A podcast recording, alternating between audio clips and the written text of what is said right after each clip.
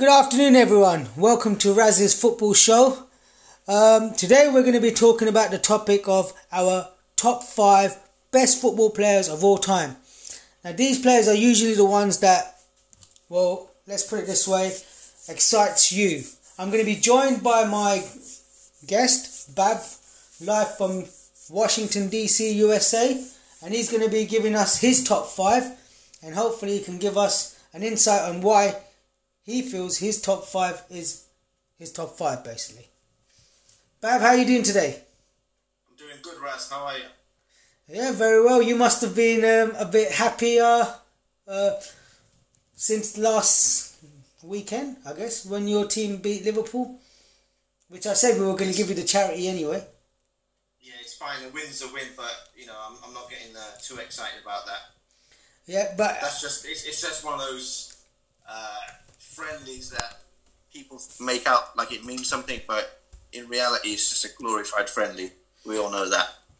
Yeah, no, but it's it's a trophy at the end of the day. Now, I would have loved to have had Liverpool win it, but hey, you know, it is what it is. We are where we are. Um, but yeah, today's topic is not about our teams. You know, enough talks on Liverpool, Arsenal and all the other teams, Barcelona, whatever. Today we're going to be talking about our top five. So I'm going to get started on this one. I'm going to mention my fifth choice. And um, basically my, my top five, let me just give you an insight. My top five is, you know, it might not be everyone's choice. It, not, it might not be who you choose or any other pundit, you know, in football would choose. But I choose these top five, and the order that I've chosen in is the, the order that I think they should be in because of how they excite me, how, you know, what they have done for me to make what I love, the, the game of football, why I love it. And these players have been the reason why I love football the way I do today. So my fifth choice, um, I have put down, and, you know, he could be number one for many people. But for me, he's number five, and that's Zidane. I've chosen Zidane as number five.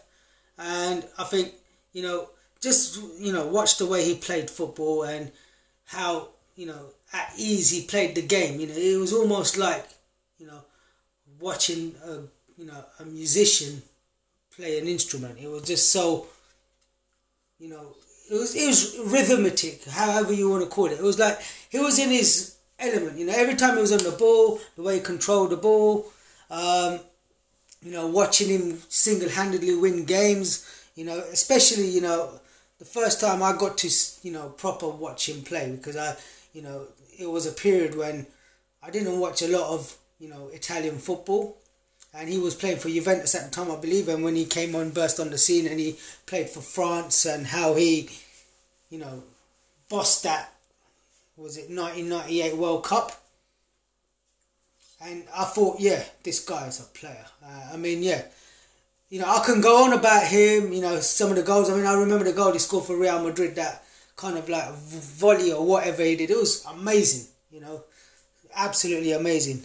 But what's your thoughts on that, Bav?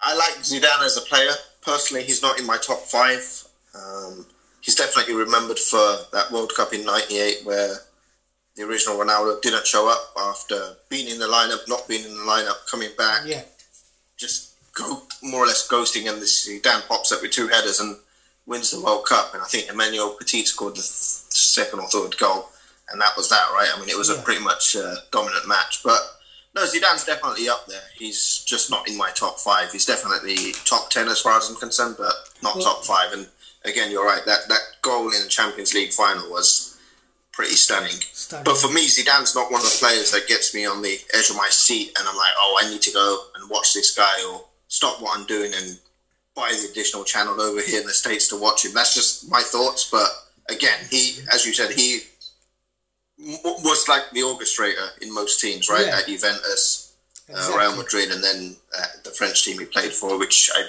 think it was, was it Bordeaux or Marseille, if I'm not mistaken? Bordeaux, I think it was, he came from. Okay. But yeah, I mean, he was, he just about made it in my top five. Um, and it's probably because uh, my brother had a lot to do with it, because my brother's a massive fan of Zidane, and you know, and sometimes he used to put on these Zidane videos and just. Um, I think there was a movie on Zidane or something, and when I watched that movie, that kind of just like cemented his place in my top five. And um, and my brother used to watch that all the time, and um, and I think he based his own football game around him. And I thought, you know what, yeah, I'll give it to him. Zidane's definitely in my top five.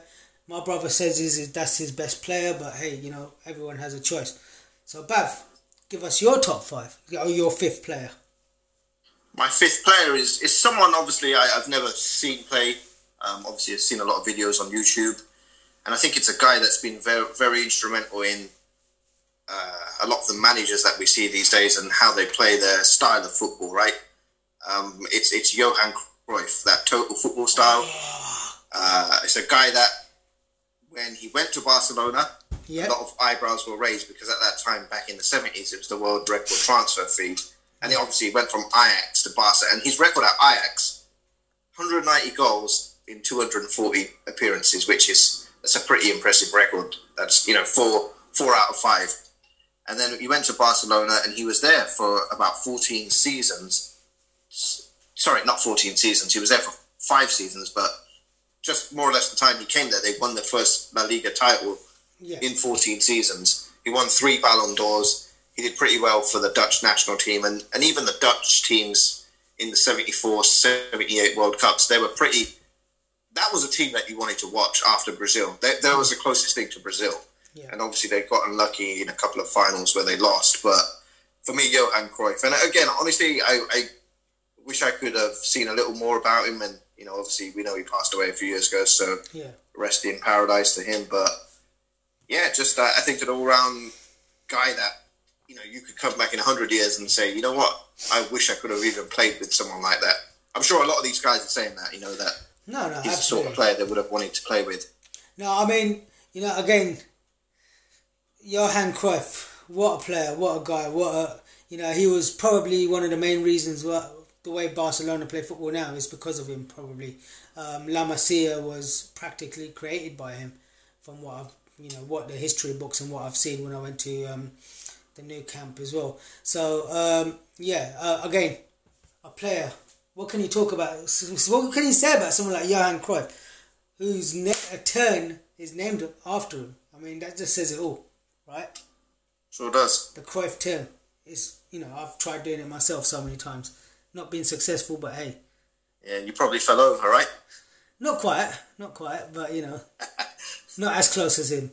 But yeah, no, good choice, mate. I must admit that's. Um, I probably would have said, um, put a, would have put him in my team, but unfortunately he doesn't make my top five. Because yeah, and one thing I liked about him is he was uh, one of the one of the kind in terms of managers, where he actually, two of the clubs where he really made his name, Ajax and Barcelona, he actually went back to manage them, so yeah. you don't really see that too often these days. Not these days, no, definitely not. And uh, um, again, you know what, it's, it's a great choice. You know, all round. You know? I mean, he brought a lot of Dutch players into the Barcelona team because of him. You know, Ronald Koeman and a few others came. Frank Rijkaard. Frank Rijkaard, yep. yeah, exactly. And uh, they fought, um, they made big successes at Barcelona, you know. And, yeah, a, a lot of players. I mean, when you hear some of these players, they all mention Johan Cruyff a lot of the time. So, yeah, massive, brilliant choice. Okay, so let's go to the next one. My number four. This guy, what can I say about him? You know, when I talk about him, I'm going to smile. Because he could be number one, he could be number two, he could be number three, number four. But the other three above him are just above him because of what they've done in football. But this guy, number four, and you're going to smile when I say his name as well, because that's what happens, is Ronaldinho. What a player he was. Right? Now... And I said to you before, my top five is based on who I like and who I thought made me excited when I watched football.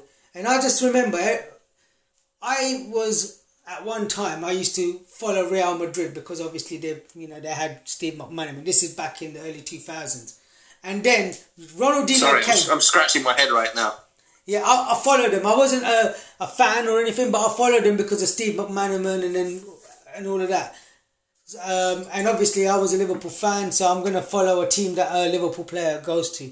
But Ronaldinho came, and that was it. I went and bought my Barcelona shirt, and this year he signed for Barcelona was that year, that summer, I went to, I was in Spain, and I went to a place called Salou, and there was Ronaldinho shirts everywhere, and there was videos about, you know, how he played football, and it was the summer, so he's not even played a game yet, and I just watched this guy, and I thought, this is my guy, this is the player. And you know what, we were so lucky to have been able to watch him play, especially in that Barcelona shirt. I mean, he was amazing. Uh, you know, some of the players that talk about him and what he could do with the football, amazing. I mean, his control, his, you know, his ability to dribble, take on players. It was just, and he did it with a smile. He did, he was just, he was enjoying it. It was like playing football in a park. That's what it was to him. And I think even till, you know, he's, if pundits talk to him, they interview him, and he just says, I just enjoy it. I just played it just for fun. I mean, his stats are probably not as close to any of the, the boys that play now. But, hey, this guy just made football enjoyable to watch. What's your thoughts on that? I really, really like the guy, but he's not in my top five.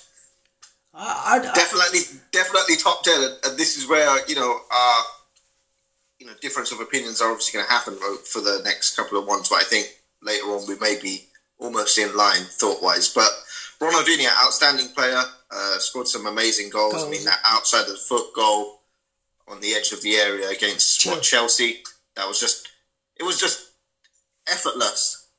Do you remember that goal, game that he, he scored a hat-trick against Real Madrid? Yeah, and even the Real Madrid fans got up a game of standing and, and ovation. Then, well, what can you say? When you got yeah. Real Madrid, your biggest rivals, their fans stand up, and they rarely do that for anyone. I don't... Yeah. And they clapped, clapped I mean, that, him that, off the pitch. That doesn't happen in this day and age, really, in any sport. No, but that's what he was. That he was such a fun guy to watch, you know, and you know, players around him. I remember Deco. Yeah, he said he, one of the interviews I heard, and Deco said he would just stand there and watch him play. He would it would actually freeze because some of the things he did, you know.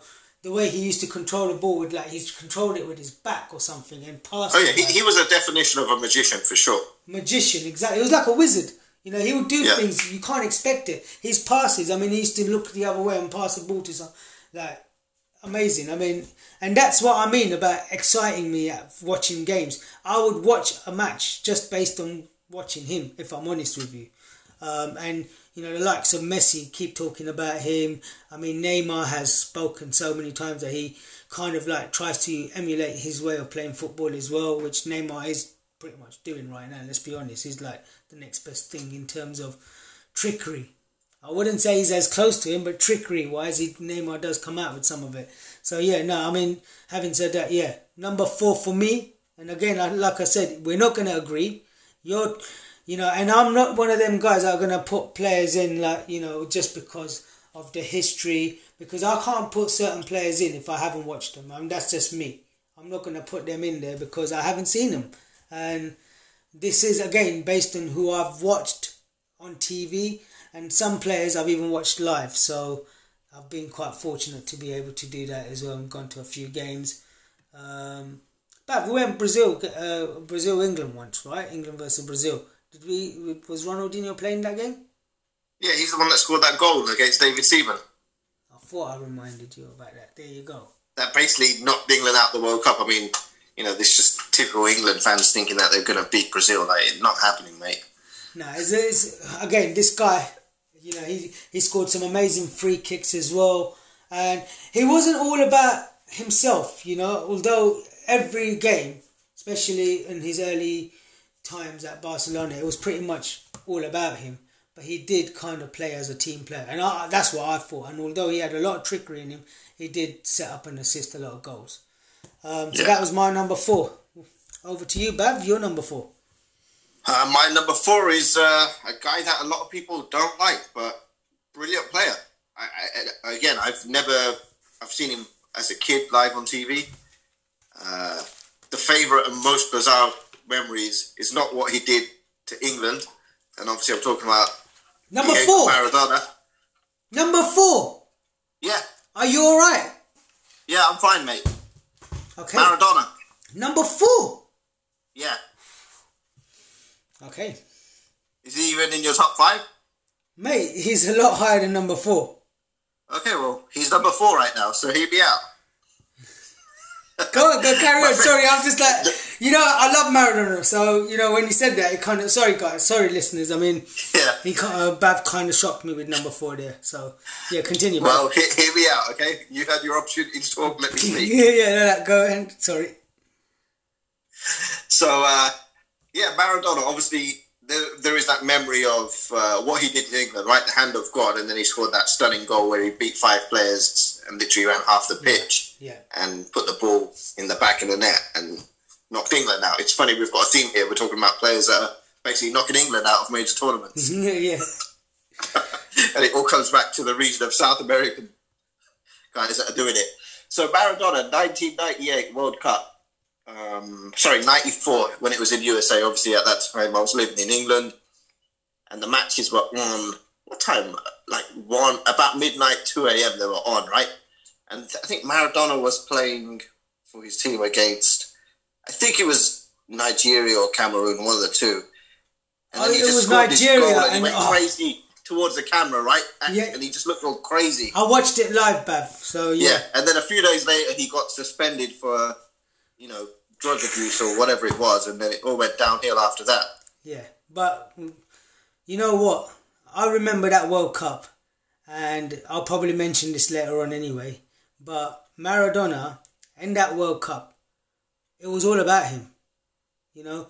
And I think, it, was it that World Cup when Ronaldo was picked for Brazil?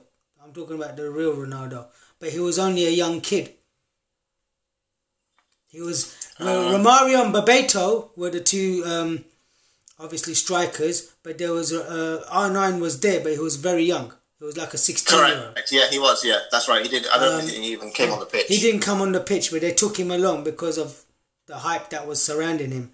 Um, yeah. And there was a bit of talk about him, and then just Maradona show. And the whole World Cup, even when he was suspended, they still kept him talking about him. The pundits used to go on yeah. about him and how Maradona this and Maradona that. And I just think, you know what, Bav? He was what I call a true legend. Yeah, definitely. And then, obviously, he won, he won a World Cup, which always helps put him in that legend category. Yeah.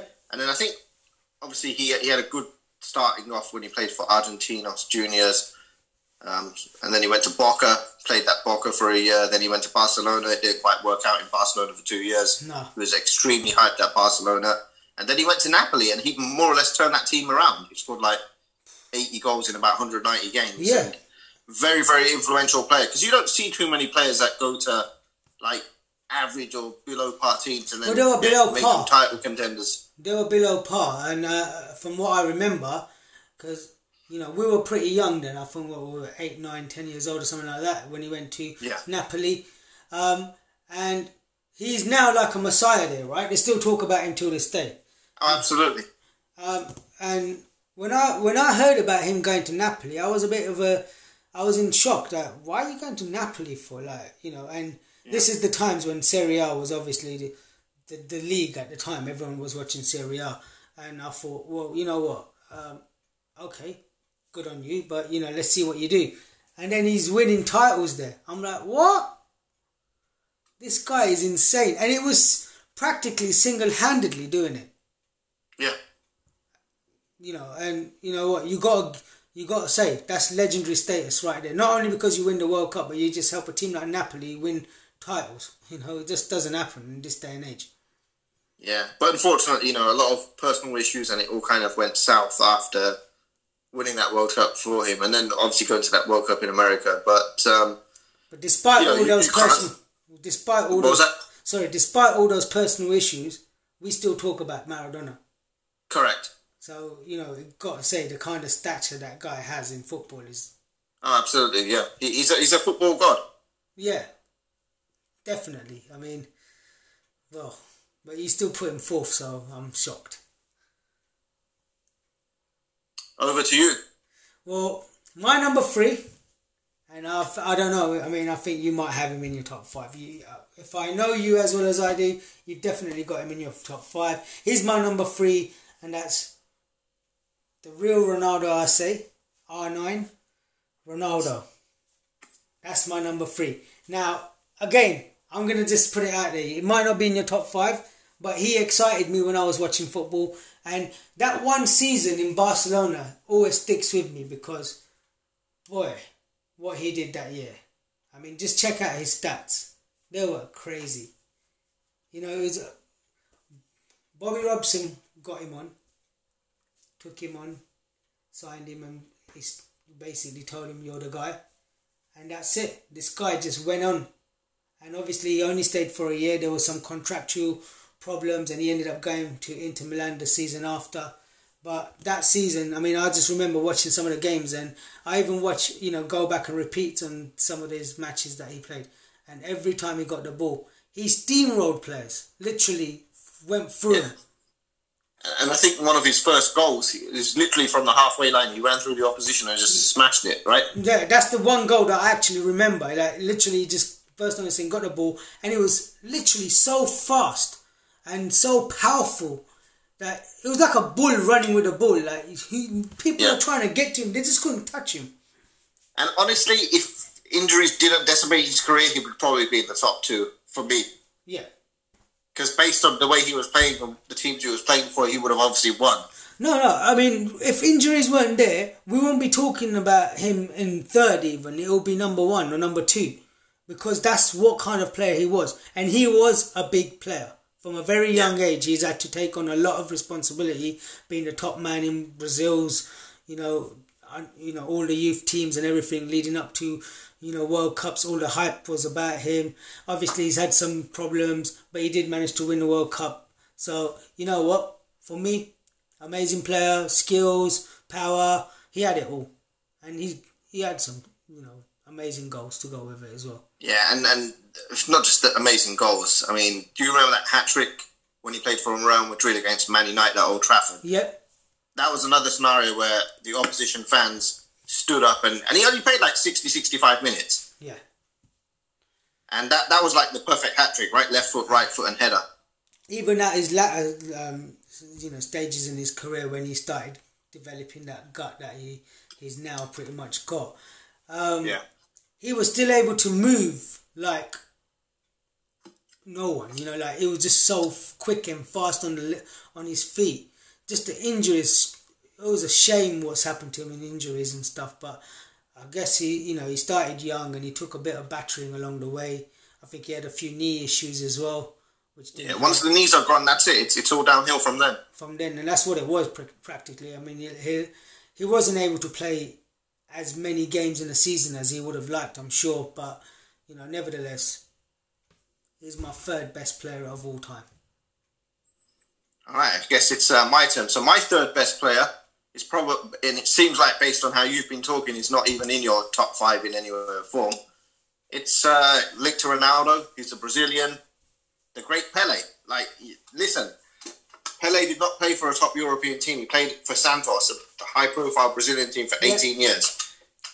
You've got to give him credit for that. And then, you know, he had his uh, two years in New York Cosmos, which I don't think is really remembered for that. But the fact that he scored one thousand two hundred seventy-nine goals in one thousand three hundred sixty-three appearances, that's just, that's mind-blowing. And yes, people are going to say, yeah, it was in Brazil and it was in a not-so-strong league. But at the end of the day, let's not forget, in the seventies, a lot of top, top players were playing in Brazil. And obviously, they're all Brazilians, and there were other, you know, South Americans playing in that league as well. And then obviously, these guys get sold off to, you know, the big boys in Europe or semi-decent European teams. And the fact he won three World Cups and he was a goal machine, for me, is number three. And honestly, I haven't seen too much of him, but I have seen highlights on, you know, YouTube and whatnot. And there's obviously a few documentaries about him, but I think Pelé opened it up for players like, you know, City, the original R nine, Roberto, Romario, so on and so forth. Yeah, no, I mean, you know, like I said, I couldn't put him in my top five. Um, he would have been in the top ten, obviously.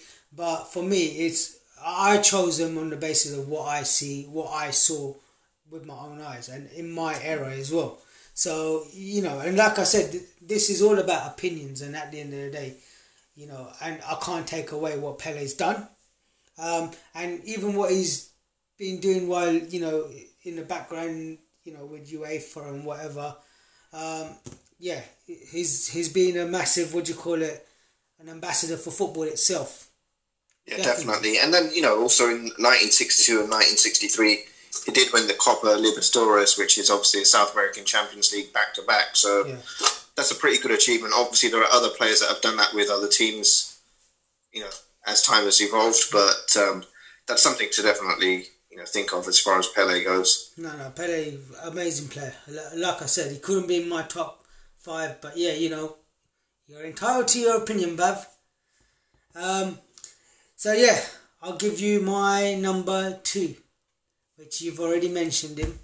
You put him as your fourth. It's, I'm still shocked by that, but yeah, it's Mister Diego Maradona. He was he's number two for me, and for obvious reasons. I was growing up as a kid, and my first memories of football, and this is all personal now, right? Because football is a lot of it's a lot about opinions, and um, as you know, I have an opinion on football and how football should be played. First of all, I just want to say, when I was growing up, I'm obviously smaller than a lot of people that was playing football. So, for me to be able to play football and in a particular way, I actually kind of, you know, changed the way I played. I was more, I, not aerial in such a way, and I was more of a dribbler. So, I literally, when I was a kid, between the age of eight and ten, all I did was watch Maradona videos. Literally, I mean, we somehow used to find them, like, you know, watch T V, find them on whatever, and I used to just watch all Maradona videos and how he played football and how he dribbled the ball, and I learned how to dribble a ball by watching him with my, both my left and right foot.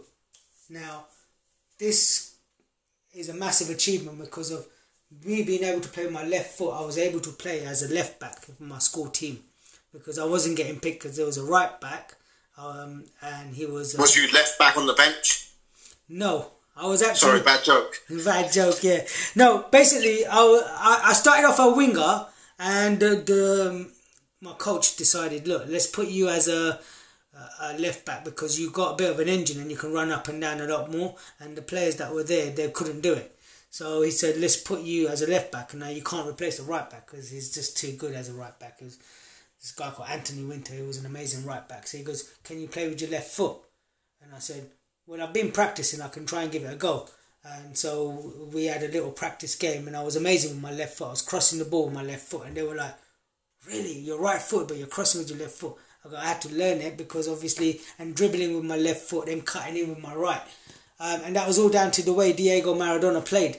And that allowed me to play like that. So the main reason that I like Maradona is because of, well, I copied my style from him.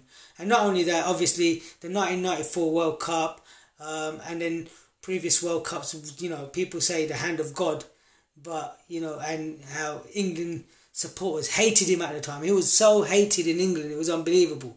And I remember I had a Diego Maradona shirt, an Argentina shirt, that my um, my uncle bought me for like a present or whatever, because he knew I liked him so much.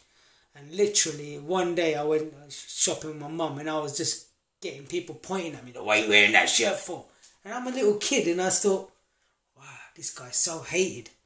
But I still loved him, man. And, you know, for me, he's one of the greatest of all time. He's a legend. He's an absolute genius on the ball. I can go on and on and on, and I can just keep talking about him. But you've already mentioned a lot about him, and we kind of spoke. So, yeah, that's my number two. Okay, well, so I, I think, you know, the way I know you, I, it, I'm somewhat surprised that my number two is not even in your top five. Um, it's a guy that's been responsible for this modern-day rivalry, uh, Cristiano Ronaldo. Like I said, Bav, he's not in my top five, and he's he's actually, if I had a top ten, he'll be six. And it's just because he doesn't excite me as much. That's just my opinion. He doesn't, well, he doesn't. I think, yeah, again, you you know, you you. Uh, I, I think you might be slightly biased in your opinion, because you know, all the audience knows that Raz is a Barcelona fan and so am I, and sometimes you can't be blinded no, by the judgment of the is, fact that a... the player that you like but don't really want to support plays for the opposition or rival, right? No, no, no, no, absolutely. But the the, the fact is, this has always been the case. Uh, and I've had this argument with so many people. When I watch Ronaldo, I see him as an athlete. Yeah, I don't see him as a natural talent. I see him as a guy that's made into this kind of player that he is now. And again, I would say he's amazing in terms of the work ethic and what he's done to get to where he's got to. I'll give you that. one hundred percent. What he's done to become the player he is. And I know, and I've, you know, I've heard a lot of, you know, you know, pundits talk about this and, you know, players that played with him, that he works. He's the hardest worker on the training pitch. And I know that. That's without that. You can see anyway that he works out in the gym. I've got him on my social media, so I see what he does on a daily basis anyway. Um, and, you know, I knew it could have been anyone. It could have been my number two, but the players that I've got above him, they're special. Ronaldo hasn't got any of those specialities that them guys have got, in my opinion, apart from his stats. Okay, so five Ballon d'Ors, seven hundred goals, two La Ligas, four Champions League. Stats. Stats, but stats matter. Stats matters to you, not to me. Yeah, and, and that's why we have our indifference of opinion. And but this again, is the best thing about this podcast, mate, because this is why I wanted to bring this subject up, because they, we, we, you know, it's not, I'm not being biased, honestly. My, my views are, this is from the heart, honestly. It's, it's from the heart. And your opinions um, are, you know, maybe they are from the heart, or maybe they're stats related, because you, I know you like your numbers. Right, and you are I'm a numbers, numbers guy. guy. You're a numbers guy, and yeah, again, five Ballon d'Ors, amazing rivalry. Messi and Ronaldo, I think, but Cristiano Ronaldo, I'm going to say, because we can get that confused with R nine. But they both have quite a good respect for one another, and I know that because they they actually do. Um, but you know, what can you say about Ronaldo? Tell me one thing that he does for you, that, you know, that's excited you in a way. I would like to know. I think it's, um, I saw a documentary, so over here we have E S P N, and I think you guys have it over there in the U K. There was a documentary once where just, it was on spatial awareness for athletes, and it featured Cristiano Ronaldo, and I'm not sure if they showed it over there, but they basically had some random person crossing from the right wing and the left wing, and the lights are off, and this guy's still able to head and score goals in pitch pitch black dark, which I was just, that just shocked me. Okay. And even when I've seen him, like in his young days at Manchester United, that, that guy really used to excite me when I'd see him just go past a couple of players and score. Like, and again, not to bring fantasy football into it, you could look at Ronaldo was responsible for a goal or assist for most of their goals back in the day when he was in that team with Scholes, Van Nistelrooy, et cetera. Yeah, no, I mean, he was amazing at Manchester United in his last couple of seasons. And at the beginning, when he first came on the scene, he was doing these silly step-overs and not getting any. Yeah, but he was an eighteen-year-old kid, right? Yeah, like, no, absolutely. It, it takes time to develop. But that's what I'm saying. Now, you know, obviously, he was developed into what he is now. You see, that, that's what my point is. The likes of Maradona, R nines, they were just natural talents. And for me, that's what football is, you know. When I see players that are with natural talent, that's what gets me. But you know, I, you know, you're not wrong. He would have been number two for most uh, people. I mean, uh, I I've seen, a, I've heard a podcast the other day about certain players' top five, and a lot of them had number two Cristiano Ronaldo or number one Cristiano Ronaldo. Um, so yeah, now you're right in what you're saying, um, and obviously he's done well for Portugal as well, right? And the amount of caps. Yeah, I mean, he's, he's single-handedly carried that team, right? Like in the Euros, the Euros in twenty sixteen. I remember he went off, if I'm not mistaken, and there was that young guy that came on the strike, but I can't recall his name, and he told him something like, "You're gonna score the winning goal," and like that's like your C E O going to your janitor saying, "Oh, you're gonna come and turn this company around." That's yeah. the that's what it stood. That that striker was a nobody. I don't even think he, I can't, he's such a nobody, I don't even remember his name. I can't remember his name either. I know he, he spoke to uh, Ricardo Quaresma. Yeah, he spoke. Quaresma was in the team at the time, and Quaresma was the second best flair player in that team, and you know, a lot of personal issues. But yeah, the guy who scored the goal, honestly, I, I don't recall who it was. Uh, no, I've lost. I mean, it doesn't matter anyway. But yeah, so that's your number two, yeah. It does. It, it that, well, yeah, it, mm. that, he's my number two. So I guess I know your number one, and I guess I know my number one as well. Because if this guy's not mentioned in this top five, we might as well go pack up and just go. Um, I think everyone, the listeners, probably know this already. You probably know this already.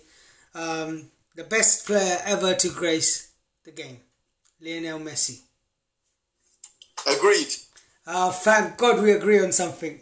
No, like, you know, Bab, I got to watch him live. Um, and I went to watch the Champions League final against Manchester United. And then yeah, I, I saw him in uh, D C a few years ago. Saw him, Neymar and Suarez, man. That was, that was worth awesome. Every penny. But, you know, when you're watching him from the stand, you're just seeing this little guy. Like, literally, he's probably the smallest player on the pitch most times, right? And he was the smallest guy on the pitch. But every time the ball came to him, it was electrifying. It was, I'll get up. And I'm like, literally trying to tiptoe, watch around what he's doing. And his passes, his moves, he was just so quick on the ball, so nimble on the feet, um, his passing ability, his everything. I mean, his goal scoring ability. He scored a goal against Manchester United, and the way he went to the corner and started whacking the corner stick, it was just, oh mate, it was amazing. And the best feeling about it was that I was watching it next to two Manchester United fans who happened to be my friends from where I live as well. So there was, in there was, the Champions League final, right? In the Champions League final, there was me and my brother, and there was two guys. They were literally sat next to us. We didn't even we didn't go together. We just met, yeah. And they were sitting next door to me, next right on the next seat. And I just watched their faces when that was all going on. And uh, as I said, how does it feel being a United fan now, mate? So it was it was a great feeling for me. But um, a few not so long ago, about twenty sixteen, I think it was, or twenty fifteen. I went to watch an Argentina friendly at West Ham's um, bowling ground. Uh, I think yeah. It was one of the last se- um, season at the bowling ground. And Argentina came to play. I can't remember who they played against though. Um, it wasn't England. Um, and it wasn't Portugal. I think it might have been Portugal. I'm not sure. Um, but I wasn't even interested in watching the other team because everyone literally came to watch Messi. And I've never seen that many Messi shirts at West Ham. Like, literally, yeah. Everyone had a how, how, how long did he play for? He played pretty much the whole game. See, I have a story here. There was a last-minute, um, not, not not really a last-minute fixture. It was a fixture that we were aware of, but me and a friend bought the tickets literally two hours before the game. Argentina versus El Salvador or Guatemala, one of those two. And obviously we go there thinking Messi's going to play, and he doesn't even he doesn't even warm up, and it was just so disappointing, but luckily the following year I saw him against Man United with, like I said earlier, Messi and Suarez. No, and that was the thoughts of everyone here. That oh yeah, he's not going to turn up. He's not going to turn up. It's it's it's a silly game. Why is he going to play for? And I, and I said to like I, I took my whole family with me. I said, look, you know, I got tickets here. I can get all the tickets for Argentina game. Who wants to come? And I had like ten tickets there. Gave it to you know, sorted them all out. And we all went, and they all kind of were excited to see Messi, thinking he's not going to even come on the pitch or whatever. But he literally started the game, and he bossed that game. Literally, I don't even think it was a nil-nil or something like that. It was, it wasn't even there was no goals. But every time he got the ball, all you hear is ooh ah, and literally running around players, passing around, moving. It was just amazing to watch, and just you know, we are we can't. I can't tell you how lucky we are to have this guy play football in our time right now. You know, I'm telling you now, there's going to be a few people that are going to cry when he stops playing. That's how good he is. Like, literally. Yeah, I mean, you, you, he's a generational player, right? Six Ballon d'Ors, ten La Liga titles, four Champions League, fifty goals in a season in La Liga record, thirty-six hat-tricks, seven hundred goals for club and country. But the only thing that goes against him is that he hasn't won anything for his national team, and on, um, I'm sorry to say, uh, again, without bringing other national teams into it, well, funny, we're going to bring England up again. In Argentina, more or less like England in a sense, right? Overhyped, got a lot of good players, but just can't deliver. I think with Argentina, They're just unlucky they haven't got a, a coach that can actually coach them as a team. That's been the problem. They've got the best attacking players in the world, but they just can't sort their defence out. And that's yeah. basically what they've done. And we've, I think we've spoken about this before, where they just overpower the forwards and hope for the best. Um, and what World Cup was it recently where they got to the final against Germany? And that was pretty much Messi, wasn't it? Yeah, that was uh, the World Cup. And if he had won that World Cup in twenty fourteen. Yep. And if he had won that World Cup, we would have been, he would have been, that's it. You know, there's... Well, I think they were very close. If I recall correctly, Higuain missed a, a pretty missed good chance. It, it was one nil, wasn't it? The game. It was now, had that had fallen to Aguero or Messi, it would probably be a different story right now. Well, yeah, exactly. I mean, and this is this is the thing. I mean, I think, again, that World Cup was their chance. You know, was Messi's chance of winning the World Cup. Um, I don't see it happening again. Um, yeah, and then even in the Copa America, they've got to the final a few times and they've lost. Like, lost you know, on penalties as well. Twice and... Yeah. So, yeah, you know, he's been unfortunate in the international scene, obviously, for, for his country. But having said that, what he's done for Barcelona... I mean, there's talks of him leaving Barcelona. I mean... Yeah, so let's let's address the elephant in the room, because we said we're only talking about the top five players, but yeah. we can't talk about Lionel Messi and not talk about where he's going to be playing next season. Well, it pretty much looks like he's going to go City, uh, if he is going to go anywhere. But there's also talks that they might be able to keep him at Barcelona for another season. So let's see how that pans out, because it's coming... Well, well, Well, based on what I've been hearing, his father met with the president yesterday, yeah, and something along the lines of, with the lawyers, that, look, the season ended. It wasn't Messi's fault or any other player's fault that the season got extended due to the current yeah. conditions that we're in, right? Yeah. So, based on that, in theory, by default, the contract would be extended because the season got extended by two months. Yeah. But in return, they were cheeky enough to offer him a two-year contract, which is just crazy. You you know, you've got a player that wants to leave and clearly wants to leave, and he's a very private guy, right? Very private guy, very down-to-earth, very low-key, a family man, whereas C R seven's a bit of a flashy guy, yeah. right? Maradona, a bit of an outgoing, flashy guy. Um, but Man City, I think for that deal to happen, because even, even La Liga is saying that whoever comes in for him has to meet that contract clause of seven hundred million euros. That's not happening. We all know that's not happening. It's just how Messi's going to get himself out of it. And I think... Yeah. I mean, if I'm honest with you, Barcelona are full within their right to try and stop him from going, because really and truly, I don't think it's about the money. I think it's about they don't want him to go.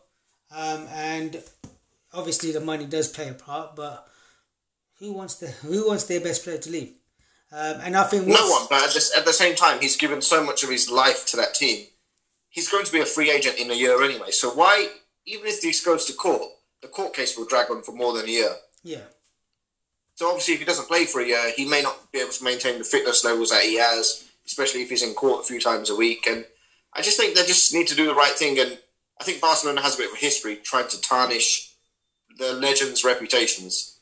Yeah. Even Suarez has been mistreated, in my opinion. Well, yeah, this is the thing. I think that's what's kind of happened with Messi. He's... Um, That's what triggered him off, right? Because obviously he had, he's got a really close relationship with Suarez, and as soon as they fa he found out that they're gonna lose, they trying they told well, Koeman came in and said to Suarez, "You ain't got a future in the club." When you say that to your second best player in the team, absolutely not. Not he, he shouldn't. Just do a side by second, Suarez apparently he's on his way to Juventus, but Liverpool should go and make a move for him. A nice, yeah. that'll be a nice story. It'll be a nice story for Liverpool. I, I would love to have him back, mate. Um, you know, and if yeah, and his job will be he'll come on for twenty minutes when Firmino goes off and knocks the ball in the back and net a few times. He'll do that. He's a goal scorer. Or Arsenal could try and buy him for a pound extra. Sorry, just had to add that one in.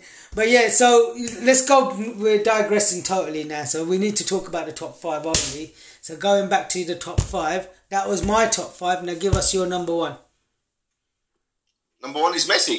Wasn't it obvious? It was obvious, but I wanted to hear it from your mouth because it just it's music to my ears, Bab, every time someone says something good about Messi. That's how much of a big fan I am. That I, I just, I'm a massive fan. I tell you a story about this actually, Bab, right? And I, I forgot to mention this. When Messi first came on the scene, Uh, well, he actually did. He was a sub.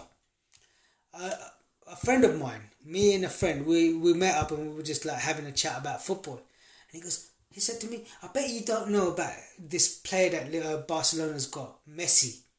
I mean, I know, I know about Messi. He goes, well, he's a good player, right? But I don't think he's going to do that well. I said to him then, and this is, and I'm not even going to lie, this is about two thousand five, maybe two thousand six, maybe something along that, two thousand five maybe, I think it was. He was he was a sub, he had a number thirty number as well. And I said, this guy's going to be the best player ever. That's, that was my word. No word of a lie, and I said that to my brother as well. And they all laughed at me. So, what are you talking about? There's like, you know, there's going to be loads of better players than that. This guy can't do anything.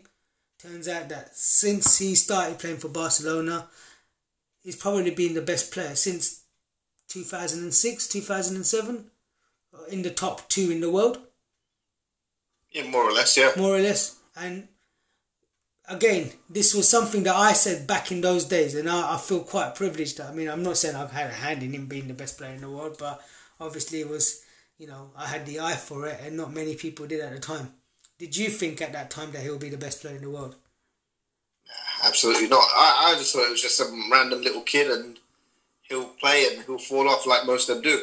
No, he's, that, that's what a lot of people thought. And uh, to do it at the levels he's done it for uh, so many years. I mean, again, the goals he scores, you know, Bab, we can talk about him for year, for, you know, for ages, right? This guy, he gets the ball and he can run a whole full length of the pitch, right? And take on every single player and score a goal.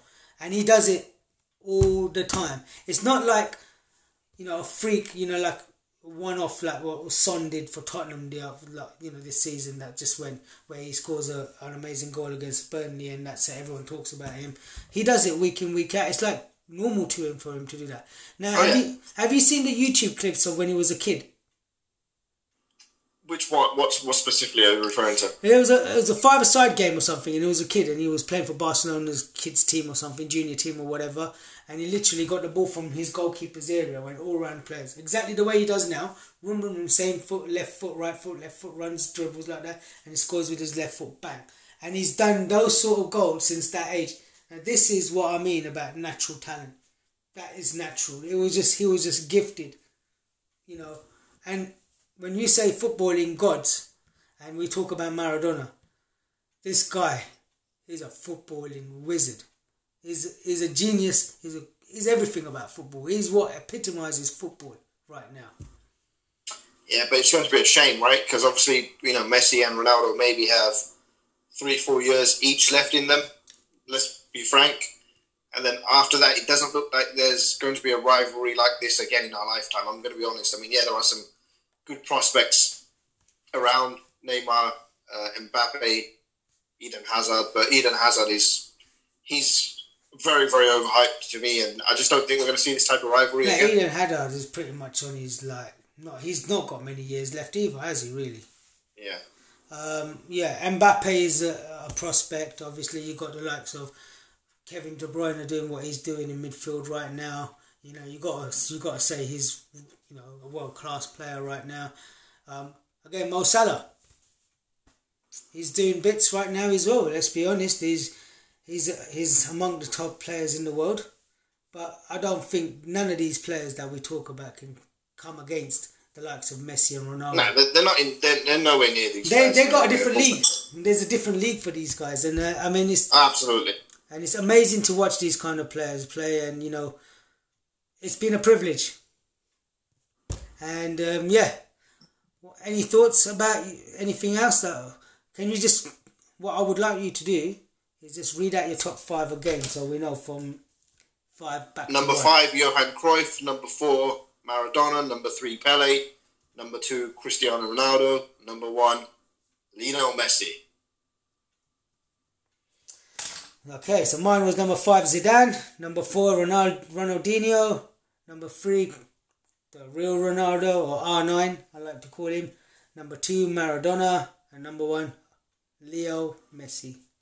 So yeah, no, um, two different types of top fives. Obviously, you've had a few, you know, again, absolute legends, the likes of Pelé, Cruyff. You know, I, I'm a, I'm kind of like, I think I might have made a mistake with my fifth one, if I'm honest with you. And I'm I'm going to put this down and say that I should have actually put Johan Cruyff there um, as number five instead of Zidane. But again, I had to make a decision on the basis of who I've seen play. So yeah, I mean, is there anything that you could have changed in your team? In your top five, sorry? Honestly, no. I think um, if you look at it strictly from a stats perspective, Pelé would be number one. Strictly Obviously. From stats. Yeah. And probably Ronaldo too, because Ronaldo's goal scoring record is insane, and then Messi third. But no, I, I think when I look at overall what these guys have done for the game and what they bring to the table as players, I think I'm sticking with this. I mean, the thing with Maradona as well, um, and I put, you know, he was so influential in my life. For me not to have, have him as number one was probably purely not because of his stats and stuff like that, but because of the fact that he did have other problems, you know, like his drug abuse and stuff like that. And Messi tops him on that, you know. Playing... Let me tell you this, if you went to Buenos Aires, Argentina, and you sat down with a bunch of Boca Juniors fans, they're going to say to you, Maradona number one over Messi, simply for the fact that he won the World Cup, and that's all it is. Yeah, no, and that's that's what it comes down to, you know, and, and I totally agree. But like I said, I'm looking at the overall package, yeah. Um, again, Zidane, I think I should have changed him for Cruyff, but I'm going to leave it like that now. It's done. That was the decision I made, but I could have easily, should have easily have had Cruyff there. I mean, Ronaldinho, again, you know why I chose him. R nine, you know why I chose him. So, yeah. And I like your choices as well, to be honest. Um, it's been an interesting chat, Bab. And it's really, um, it's been quite enlightening that finding out what, you, what your thoughts are on your type of players. And it clearly shows that you're more of a stats man than I am. Um, so, yeah. You know, it's it's great to great to see. Um, but, yeah, um, the season's over now, Bab. Um, obviously, it was over last week, and now we've got a new season starting. So, um, you excited? Just a little. You should be a lot more excited than what you are now. I think, I mean, I'm a bit worried, if I'm honest with you, as a Liverpool fan, because uh, we haven't really signed anyone. And but, you know, again, you know. No, I think you'll get someone. You just need that one, uh, as you've said many times, that Alex Ferguson type signing where it's a player you don't need, but just to keep things fresh in the squad. I think Thiago. And honestly, Silva. I think um, Thiago. There's a lot of talk about him maybe going to uh, Man United now, right? But I, I don't see that happening, especially when they've just brought Donny van de Beek, that can play many, many positions. That's a good signing, man. Really, it's a good signing, and, and at the end of the day, thirty million for Thiago or thirty-five million for Van de Beek. At the end of the day, Van de Beek doesn't work out, they can sell him on, and they'll get their money back. Yeah, no issues. Whereas Thiago, this would be his final contract. And let's talk about uh, Georgie Wijnaldum, that Koeman wants him. Liverpool don't want to pay him. There's a year left on the contract. So if they sell Wijnaldum to get Alcantara, that's, for me, that's a bad move. It's a bad move. I don't, I, don't, I think getting rid of Wijnaldum, or not getting rid, so I'll say um, selling him right now, is a bad move. We should be adding to the squad, not getting, you know, removing players. We've already sold Lallana, um, or, or, you know, passed him on to another team, so to speak.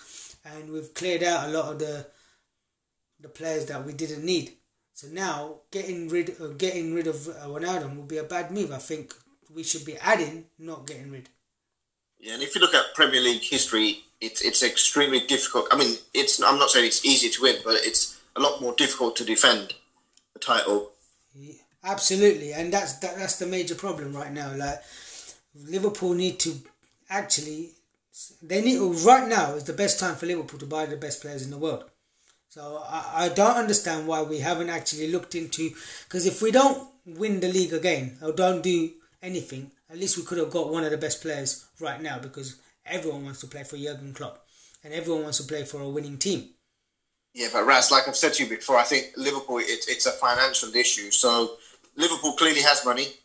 Um, nothing against the American owners, but a lot of these American ownership-based teams are not splurging the cash. They don't splurge. They simply aren't. If you look at everything going on globally, they're just very, very...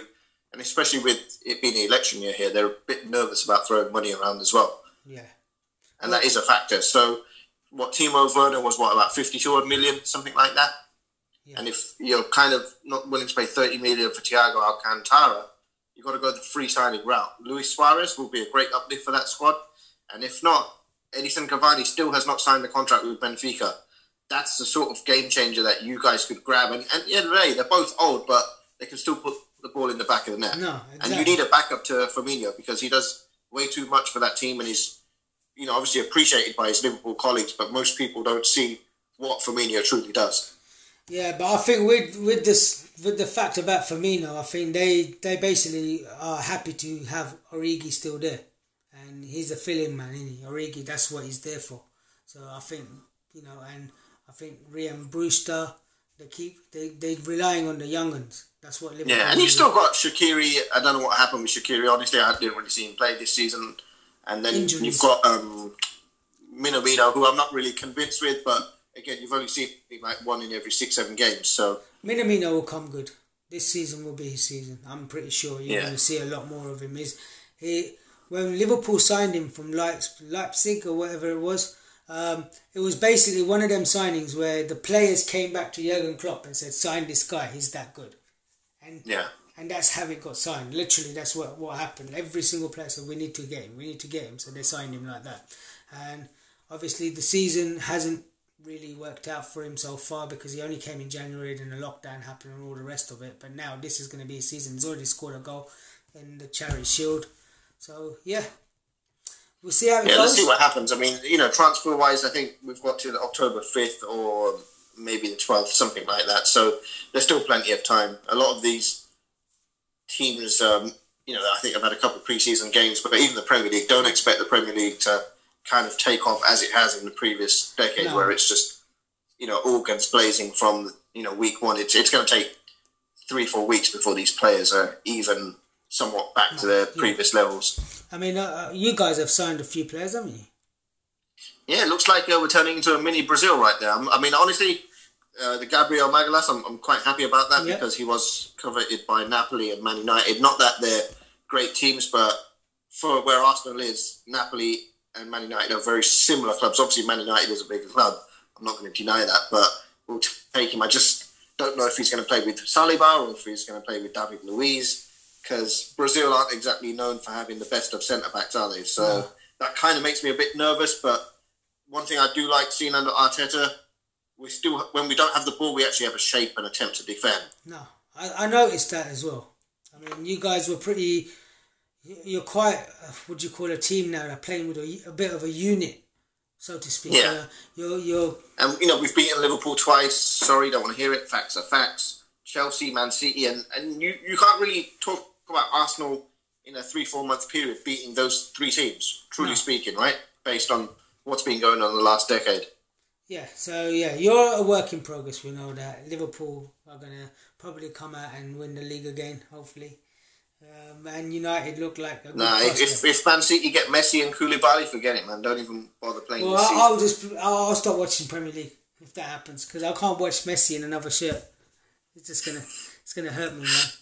Yeah, you say that now, but you'll be you'll be driving up the motorway to Manchester, well, M six, yeah, trying to get a glimpse of Messi. Yeah, no, I probably will, not going to lie. But yeah, it's going to be awesome watching him in the Premier League, to be honest. You know, week in, week out, seeing Messi and Match of the Day, wow. But yeah, it's been a pleasure, Bab, having you on the, um, on the line again. Um, we've had a good little chat, and hopefully the new season begins and new conversations will begin as well. All right, mate, take care. Take Bye. care, have a good one, mate. Take care, bye-bye. Bye.